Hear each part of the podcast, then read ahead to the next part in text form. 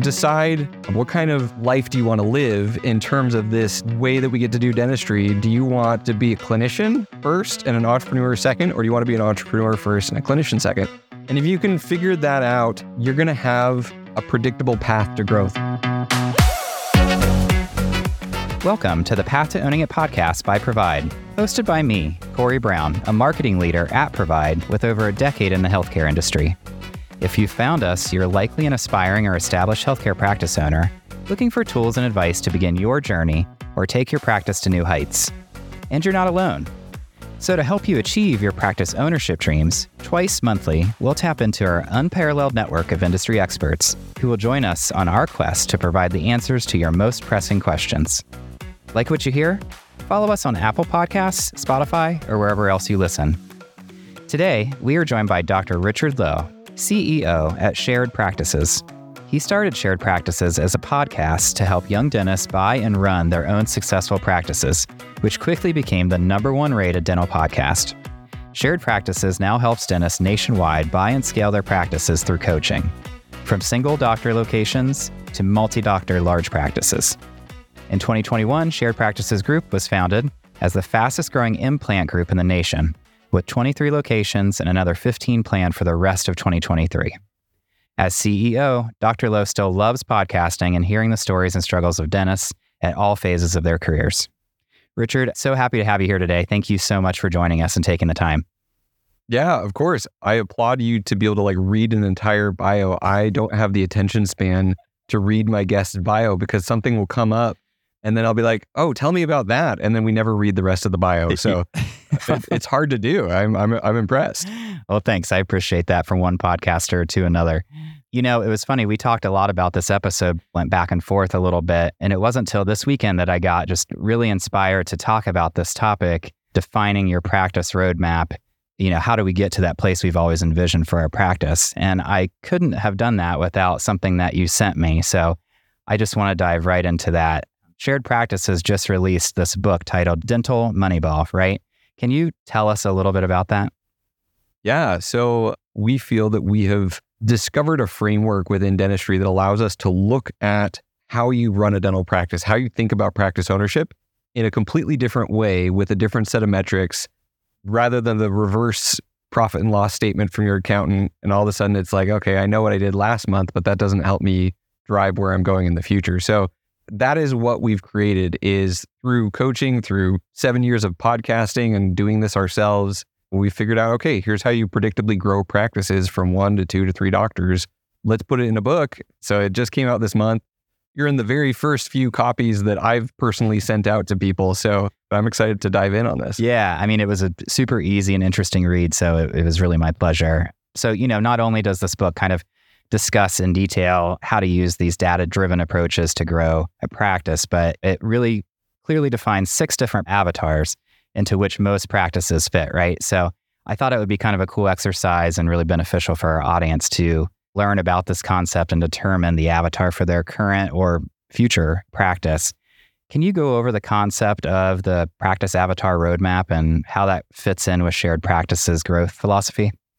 Yeah the book Dental Moneyball and our philosophy, analytics based practice management, come from my partner, Dr. George Hariri. There's now six partners at Shared Practices. He was my first partner that I brought on and really took what we had as a, a podcast and turned it into a real business. And I remember the day that I saw the slide that had the avatars, and I love that slide. It is my favorite slide that we ever teach or show people because it allows you to understand the main practice types and think about okay, what kind of practice is this? And therefore, what should the numbers look like? And how do I go between these avatars? How do I grow from this to this to this to this?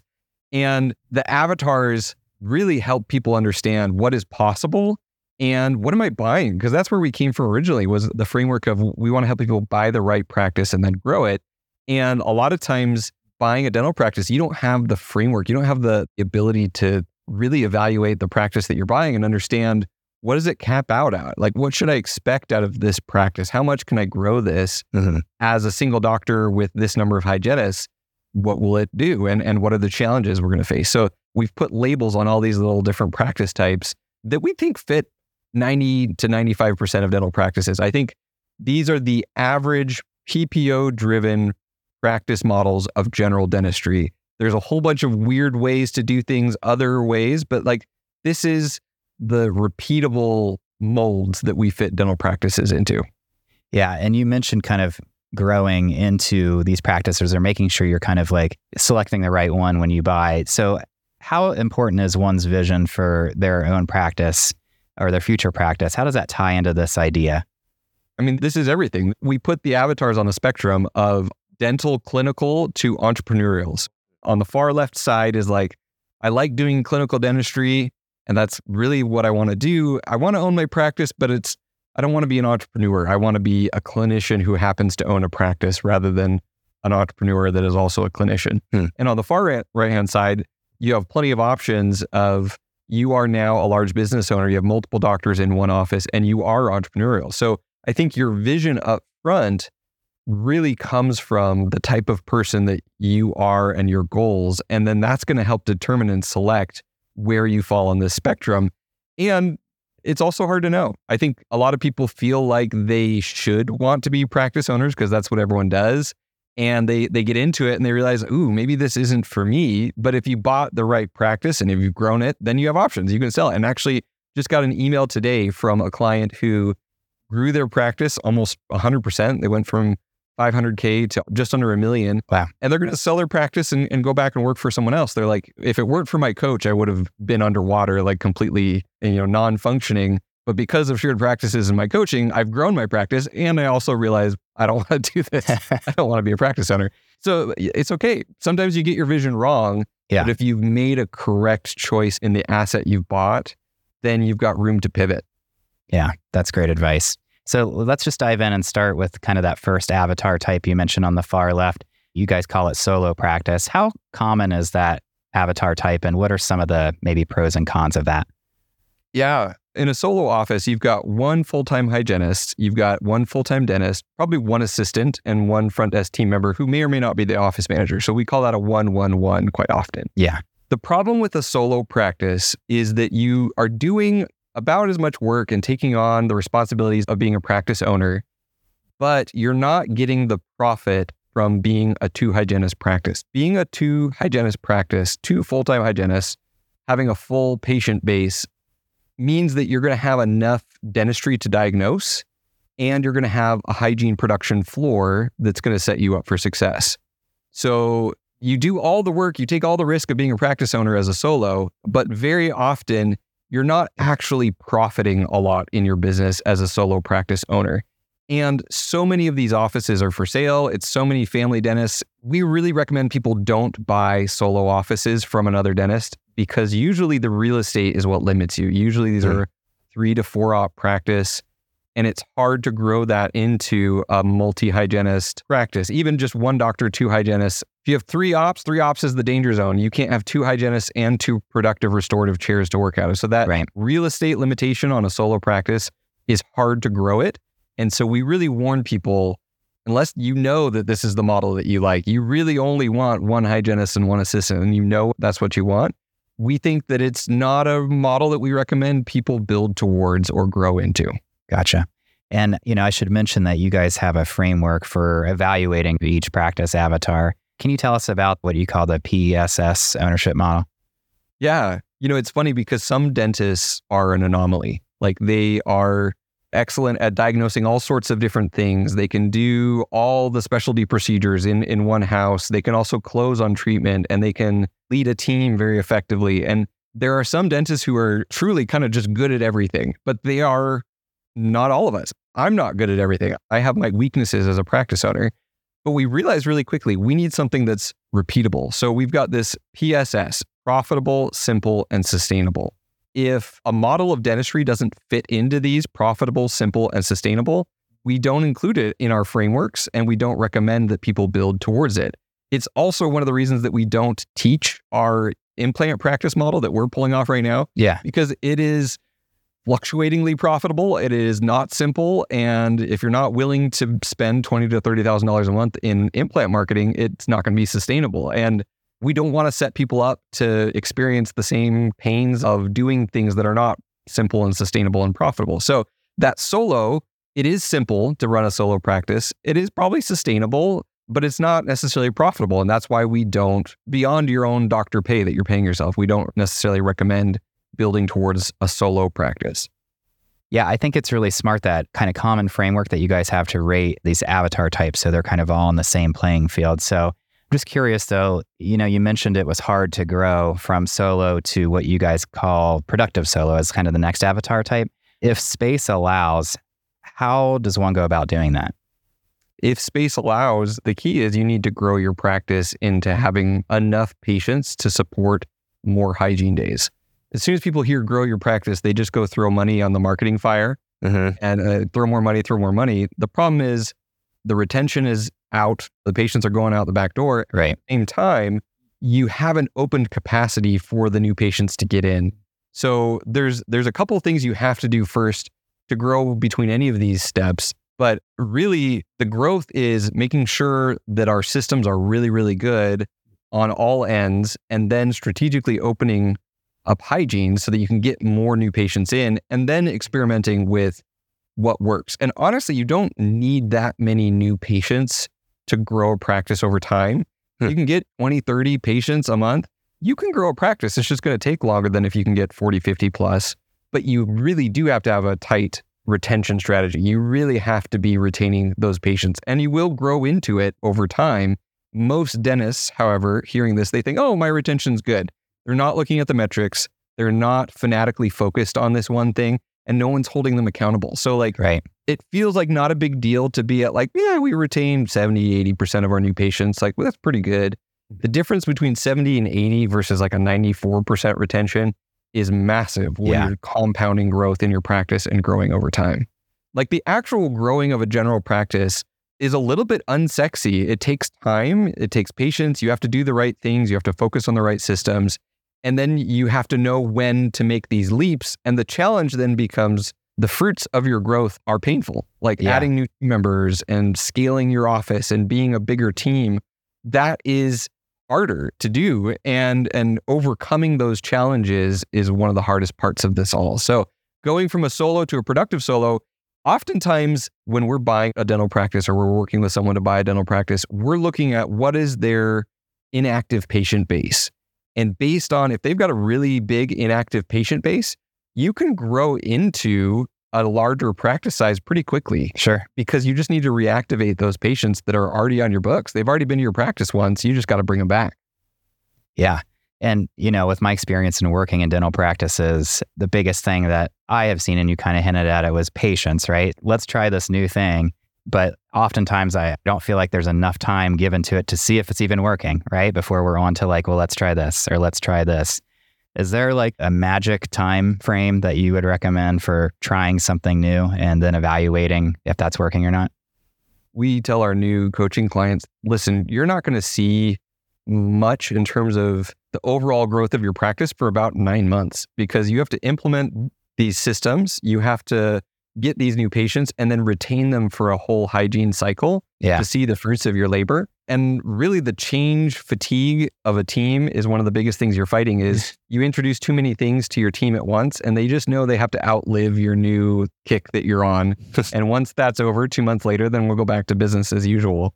So if your team's not bought in, too much change too quickly is going to shoot you in the foot versus focusing on the few right things that actually matter, getting them bought in on why we're changing those things Mm-hmm. and not letting up for three months until that one thing is really set in. That's how you slowly and gradually change a practice. And you know, you talked about solo versus productive solo. Productive solo fits our PSS. It is profitable, it is simple, it's sustainable. I have a buddy who he's in a state where you can't have three hygienists for one dentist. You can only check for two in North Okay. Carolina. Yep. He followed our cookbook and bought a dental practice just like we told him to. He doesn't do any specialty work. He's referring out all the fancy mm-hmm. stuff. And he texted me at the end of his first year of practice ownership and he said, I paid more in taxes this year than I earned as an associate the previous year. Well, that's a good sign, right? Yeah. That means he made a lot more money and was doing much better. And then within another year, he told me, I'm now a millionaire thanks to shared practices. And this was a productive solo. This was not a group, a mega group. This wasn't a super solo. This was just bread and butter dentistry done well, done right. managed well, you can make a great income. You can make 400, 500K as a productive solo without having to go into any of these other models. And would you classify a productive solo? I think you guys mentioned it as a 222 as opposed to a 111. Yeah, 222. So you need two hygienists, two assistants, and two front desk team members. This is like the practice that we really recommend people buying is this productive solo. If you're straight out of dental school, you don't know how entrepreneurial you really are. If you buy this practice and run it well and improve it a little bit, it's a beautiful cash flowing asset. It's a job, it's fulfillment, it's all these things. And if you change your mind and realize you want to go back, you can go back. Or if you want to grow into a third hygienist, a fourth hygienist, and a second doctor, you've got that option. Or you can do the super solo, which is another one of our avatars that's still with one doctor. The difference here is that you're kind of doing a subset of specialty work and keeping some things in house. So maybe you like ortho and implants, or maybe you like endo, whatever your combo is that you're doing and not referring out. And you also are trying to produce as much as possible with your own two hands. You don't want to grow into multiple doctors. The super solo is one of the fastest ways to make a lot of money in dentistry.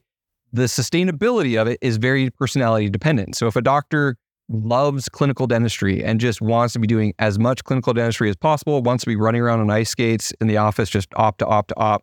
This can be a great fit and it can be sustainable. And you can look for a practice that is a productive solo and turn it into a super solo. The thing you don't want to do is you don't want to buy a super solo. If you buy someone else's supercharged, and I looked at a practice like this when I got out of the army, it was a $2 million practice the doctor had every toy under the sun. He had all the CAD CAM and the CBCTs and was doing full arch implants, was doing so much, just everything. I realized if I buy this, the moment that I replace him with me, the value of this practice is going to go down. So don't buy a super solo, grow into a super solo, and then figure out can I sustain this and figure out a sustainable pace. It's a great, great spot to be in if you're all in on the clinical dentistry. Yeah in the book, Dr. Harari talks about he was in a super solo for some time, right? And the yep. toll that it kind of took on him personally. You know, that might not happen to everyone, but I would imagine if it's just you, you're doing all these specialty procedures and you're checking for three or four hygienists, you know, that takes a toll. How does that affect the common provider's kind of work life balance, would you say? I think this is like the adrenaline junkie. I mean, if, okay. if you are not someone who just loves to go, go, go, you're going to burn out on the moment that the clinical stress and the team stress and like the business stress and the life stress all combines because it will combine at the worst time possible. yeah. Your air conditioner will break. You know, practice ownership comes with risks and headaches. And super solo, you have a higher risk of, of all these complications. You've got a more complicated practice. Your team has to know all these different codes and have all these different kits and setups and know, okay, well, he's doing a molar endo I need to book them an hour and a half, or this one's a mm-hmm. post core and crown and molar endo. Like your practice is just more complex. So it really can burn you out. And I've known people who've done a super solo style practice who've been in a race to retirement. Like that was their goal was like, I can't sustain this forever. So I'm just going to sure. crush it for five, ten years and, and retire. That is a way to do it if you want to do it that way. But just know that that's a conscious choice. You don't have to do everything for every patient. You can be profitable on bread and butter dentistry. But if you love it, then then go on. Yeah. That's great advice, Richard. You know, we've discussed these three different solo practice avatars and how to determine where our listeners kind of fit. But when we come back, I'd like to discuss your group practice avatars and what it takes to reach those heights. More with Dr. Low right after this.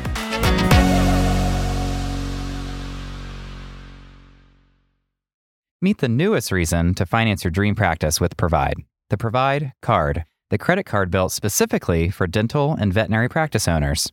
Available in addition to your Provide practice loan, with the Provide card, you'll be transported to a world of new opportunities for your practice, where you can securely make bulk supply orders and earn tailored rewards on your purchases. You can earn up to 3% rewards on healthcare practice and lab supplies, and 1% rewards on all other purchases all the time, with no rotating categories and no point expiration. At Provide, we're creating the future of personalized banking for healthcare practice owners. To learn how to apply for your tailored card with tailored benefits, contact your Provide representative or visit getprovide.com slash provide card for more information, including rewards terms and conditions. I'm Corey Brown, and this is Provides the Path to Owning It podcast. We're back with Dr. Low, CEO of Shared Practices, to talk through group practice models and what that means for your business. Richard, you know, when we say group practice, can you just define what that really means? When we talk about group practice, we are talking about multiple doctors at one practice, Okay. not a group of practices.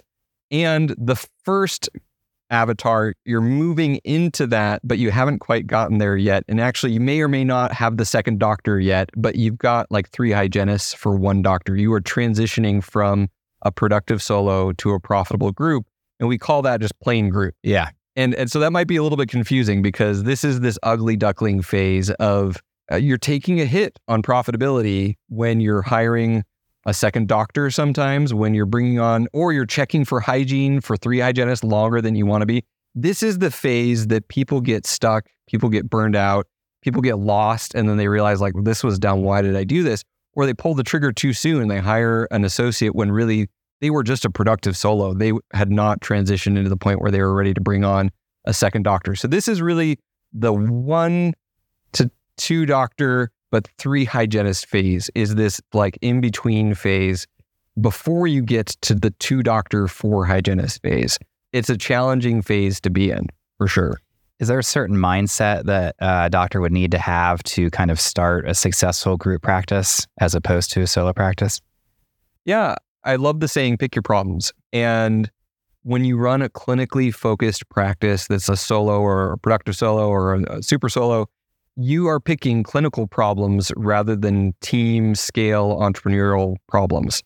When you have a team of 16 employees at your office, like there's going to be drama, there's going to be turnover, there's going to be things that you just wouldn't expect to have to deal with but you're in a people business. And like, if you're not willing to take entrepreneurial risk, if you're not willing to manage other people, if you're not willing to grow as a leader or delegate, maybe you're too type A, you want to control everything and never hand anything off, then you probably shouldn't go down this route. This is the route for, okay, I want to be a business owner. I still want to do clinical dentistry. I want to have lots of options in terms of that clinical dentistry, but you want to keep growing. This is the way that you can keep growing past your own two hands and have lots of options out of it. So I think it's like, what do you want long term? And what kind of problems are you okay having? Clinical problems versus management, business, entrepreneurial people problems. Yeah. Let's say that we're the second type, right? People problems. That's our lane. How do I know, first of all, that I'm ready to take this leap into group practice? And then what are some things I can expect in that transition process that might get a little bit messy? Yeah. How do I know I'm ready to bring on that second doctor? Yeah. For those who are our coaching clients and our coaches are working with, this has been something we've been thinking about, talking about all along. The ratio of patients to hygiene days, how many hygienists for how many patients. And it's actually a formula that's not that complex of for every day that a hygienist is seeing patients, they can see 200 patients in a year. So a full-time four-day hygienist, four days, 200 patients per day, it's 800 patients per year per full-time hygienist. So if you've got a patient base of 1600 and you have two hygienists, do not hire a third doctor because you have not grown into a third hygienist and you are not ready to make that leap of okay, now we're going to bring on another doctor. If you've got 2400 patients and are growing at 50 plus patients a month, you are in the actively searching for a doctor to join on your practice. And the exact kind of timing of all of this. When do we add more hygiene days and our next hygienist? When do we add the doctor? Like that is the the part of the coaching that we kind of live for because you're pulling these levers. You have to take these unprofitable leaps to then grow into a much more profitable business. And if you do it wrong, it can really backfire if you do it right. And that's the epiphany that George had at the beginning when when he tried to grow his practice was that he had a one doctor practice that he had forced two doctors and an extra hygienist and all of these expenses on top of. Yeah. It's both easy and hard to kind of know am I ready? And then the the second part of your question of what does this look like? So you go from you had one or two assistants who knew their job and they didn't cause drama, they got along with each other well enough. You had one or two hygienists that, you know, same thing. You had this team that everyone knew their job and everyone kind of did their thing but you weren't necessarily built to scale. So you didn't have a leadership structure and a hygiene department and an assistant department or a front team and a back team. Yeah. And, and there wasn't clear lines of who goes to who with what problems. You haven't delegated to an office manager fully and empowered them to be a leader. So this is the part where as a dentist, you have to become a better leader and you have to start growing other leaders in your practice. And you also have to be organized. You have to have a manual, you have to have protocols, you have to have the ordering and all these other things. If they were kind of just sloppy systems, they will break as you scale because it will fall apart as things get bigger and as you encounter growth. So, growth is both amazing and also painful. Like you will have Mhm. growing pains and they're going to be different for every practice. But knowing ahead of time, okay, are we organized? Are our systems documented? Are they tight? Do we have clear expectations for every role? Do we have who is going to grow into this next role? Like who is going to be the lead assistant? Who is going to be the lead hygienist? Those are the kinds of things that you need to start to think about as you go from a small team to a large team. And let's say that we have successfully made that transition into the group model. Tell us about that fifth avatar type that you call profitable group. What does that look like and how does it score compared to previously mentioned group model? Yeah. So the challenge with group is that your practice isn't profitable. This is where you actually get to enjoy the fruits of your labor. And if you've done all of these things and you've put leaders in place, you've tightened up your systems, you now actually have a business that ideally isn't you micromanaging everything. It is, you know, you're delegating. You're you're able to be in the chair and you know that okay, you're not putting the ad up to hire the next person. You're not putting out this fire because you've got chains of command. So profitable, simple, and sustainable. Two hygienists, one doctor times two. That's what we're looking at. Four hygienists, two doctors. That is what we've seen on average creates enough dentistry for each doctor to be successful. And and this right here, if you can go from that one doctor now to the two doctors, four hygienists, and you figure that out, you now have lots of options. You could then do a super solo within this, and you only do the specialty work, and your other doctor does the bread and butter stuff. Yeah. you can step back fully and hire a second doctor and have two doctors and you're the business owner and you work maybe two days a week and then you do other stuff on the side. You can keep scaling and growing. You can say you know what? We've hit our limitations on real estate here we're either going to knock down a wall and expand into the neighboring suite or we're going to go build a new building down the road and go to three doctors with six hygienists and four doctors with eight hygienists if this is your jam and you've figured out okay we know how to do this you can keep going and keep growing and actually, when we were talking before, you had mentioned that you came from a practice that had figured this out and was a much larger practice. Tell me, tell me a little bit. Yeah, yeah, absolutely. We at one point had six doctors and about 14 hygienists, I think, at the biggest. Huge front staff crew. We even had our own call center, which I ran. So it was a, it was a big operation, and it took a lot to get there. Like you're mentioning, right? You needed systems in place.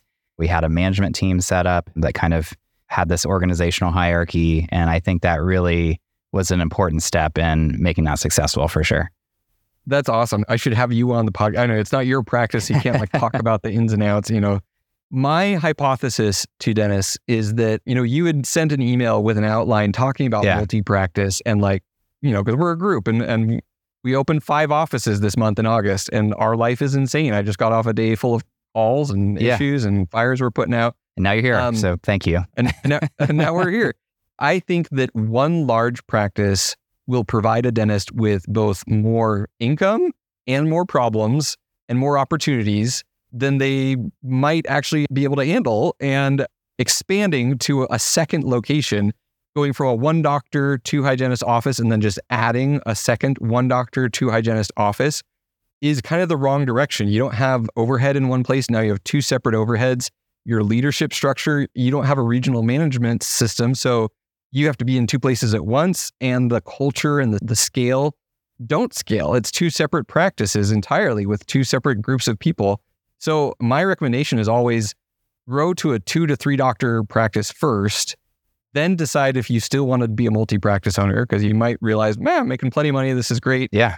And then if you want to go to a second practice, do another large practice, do another two to three doctor practice rather than spreading yourself real thin and doing a bunch of one doctor, two hygienist practices all over the place. I think that's the hardest way to be a multi practice owner. And you go through the biggest ugly duckling phase trying to do that.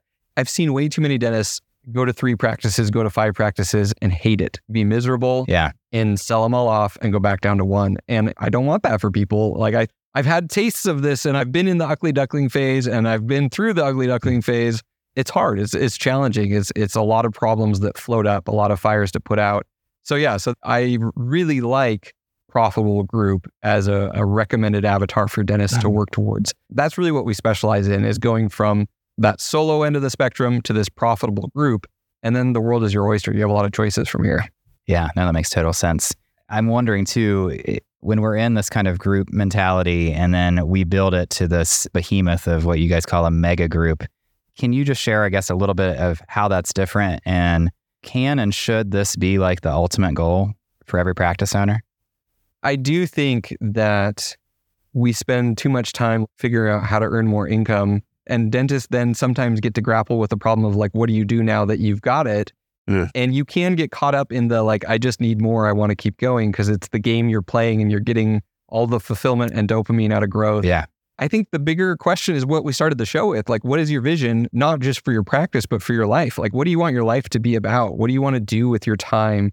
What's the impact you, you want to make? At any stage, you, you know, as a profitable solo, as a productive group, you can have this amazing work life balance. You can make lots of money. You can make an impact on people's lives. You can be a leader. You can empower others. You can transform patients through the dentistry and, and smile makeover and all the things that you do. So, unless you're just a broken entrepreneur that just can't help but grow, and I throw myself into that group, you know, my partners are the same way. All six of us are that way. If you're one of us that just can't help but grow, then I think it's great. Keep going, you know, keep adding doctors and and keep adding more challenges. The nice part is I really do feel like this framework gives you a way to think about the risk of growing in terms of like choosing the right number of operatories, the right ratio of dentists and hygienists, and that formula can keep going as far as you want to go.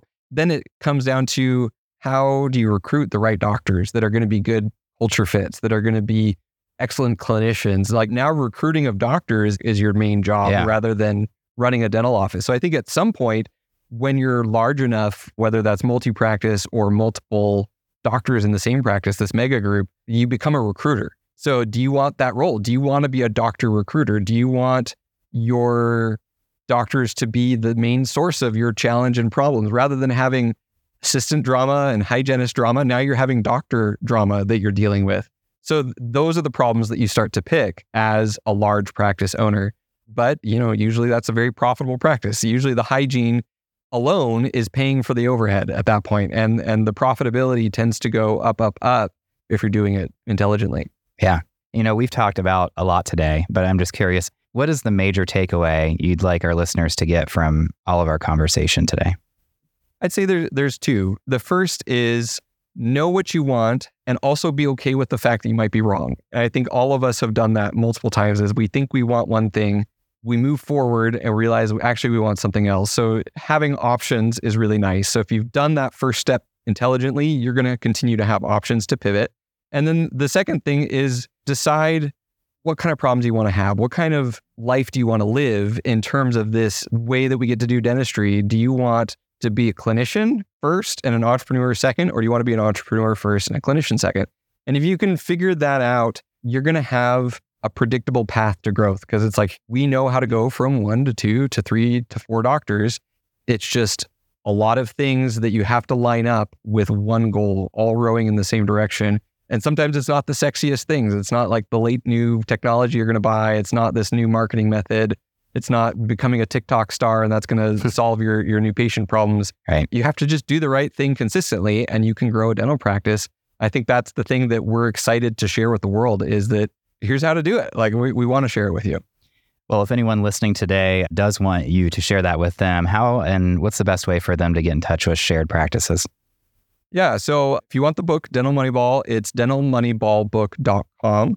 You can buy it on Amazon, but for the price of the physical book and the ebook, it's twenty dollars for for each of those, or you could buy it twenty dollars off our website, and we'll give you both bundled together.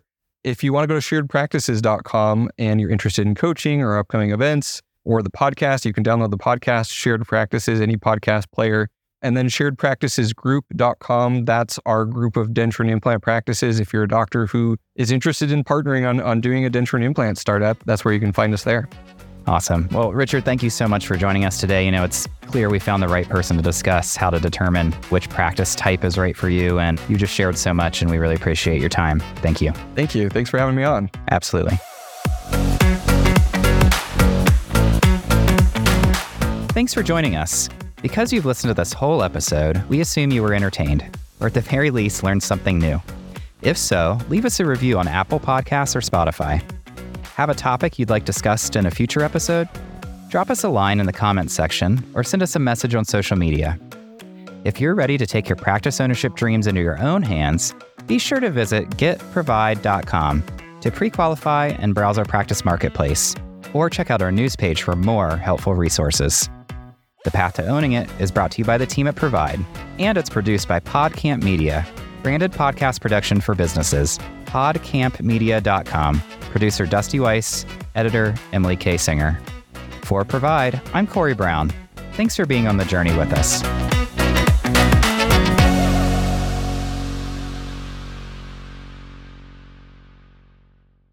Provide is a division of Fifth Third Bank National Association. All opinions expressed by the participants are solely their current opinions and do not reflect the opinions of Provide, its affiliates, or Fifth Third Bank. The participants' opinions are based on information they consider reliable, but neither Provide, its affiliates, nor Fifth Third Bank warrant its completeness or accuracy and should not be relied upon as such. This content is for informational purposes and does not constitute the rendering of legal, accounting, tax, or investment advice or other professional services by Provide or any of its affiliates. Please consult with appropriate professionals related to your individual circumstances. All lending is subject to review and approval.